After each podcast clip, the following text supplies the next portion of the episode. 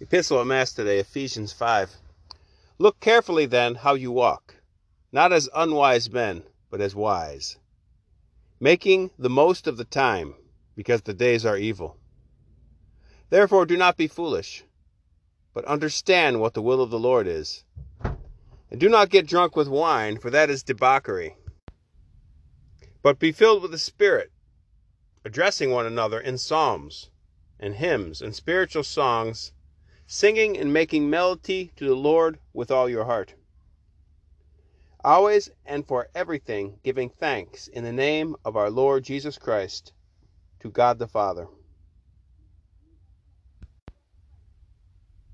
Gospel from John 4. Jesus came again, therefore, into Cana of Galilee, where he made the water wine.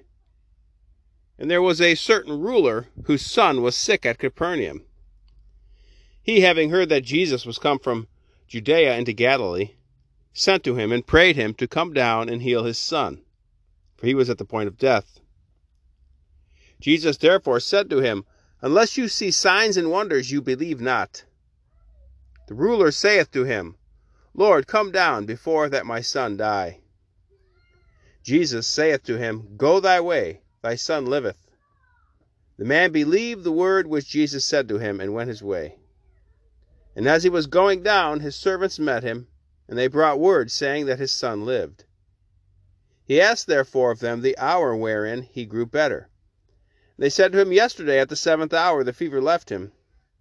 The father therefore knew that it was at the same hour that Jesus said to him, Thy son liveth. And he himself believed, and his whole house.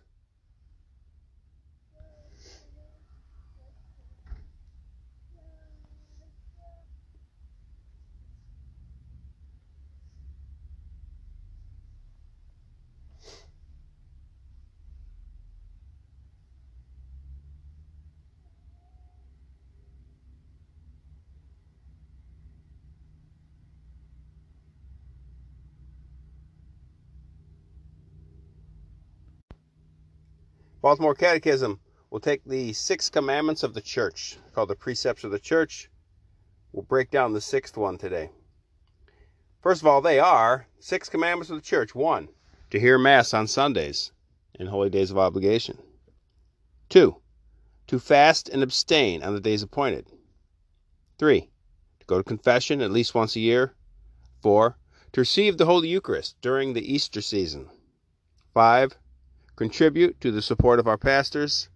And six, obey the church's laws concerning marriage, not to marry persons who are not Catholics or are related to us within the third degree of kindred, nor privately without witnesses, nor to solemnize marriage at forbidden times. Okay, that uh, sixth commandment of the church, obey the church's teaches, obey the church's laws concerning marriage. There's a few questions from the catechism about that.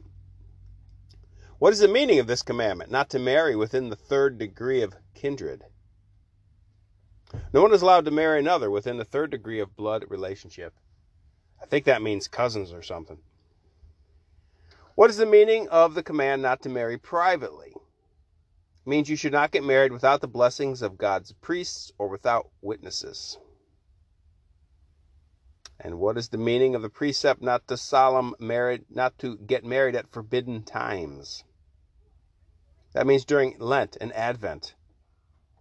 Marriage ceremony should be not performed with pomp and a pomp and a, or a nuptial mass. And what is a nuptial mass? A nuptial mass is a mass appointed by the church to invoke a special blessing upon the married couple. And finally, it says, should Catholics be married at a nuptial mass? Catholics should be married at a nuptial mass because they thereby show greater reverence for the Holy Sacrament, and bring richer blessings upon their wedded life.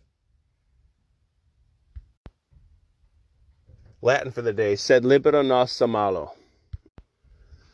And Latin for the day, sed libera nos a malo, but deliver us from evil. Asking God to protect us from evil spirits. Sed libera nos a malo, but deliver us from evil.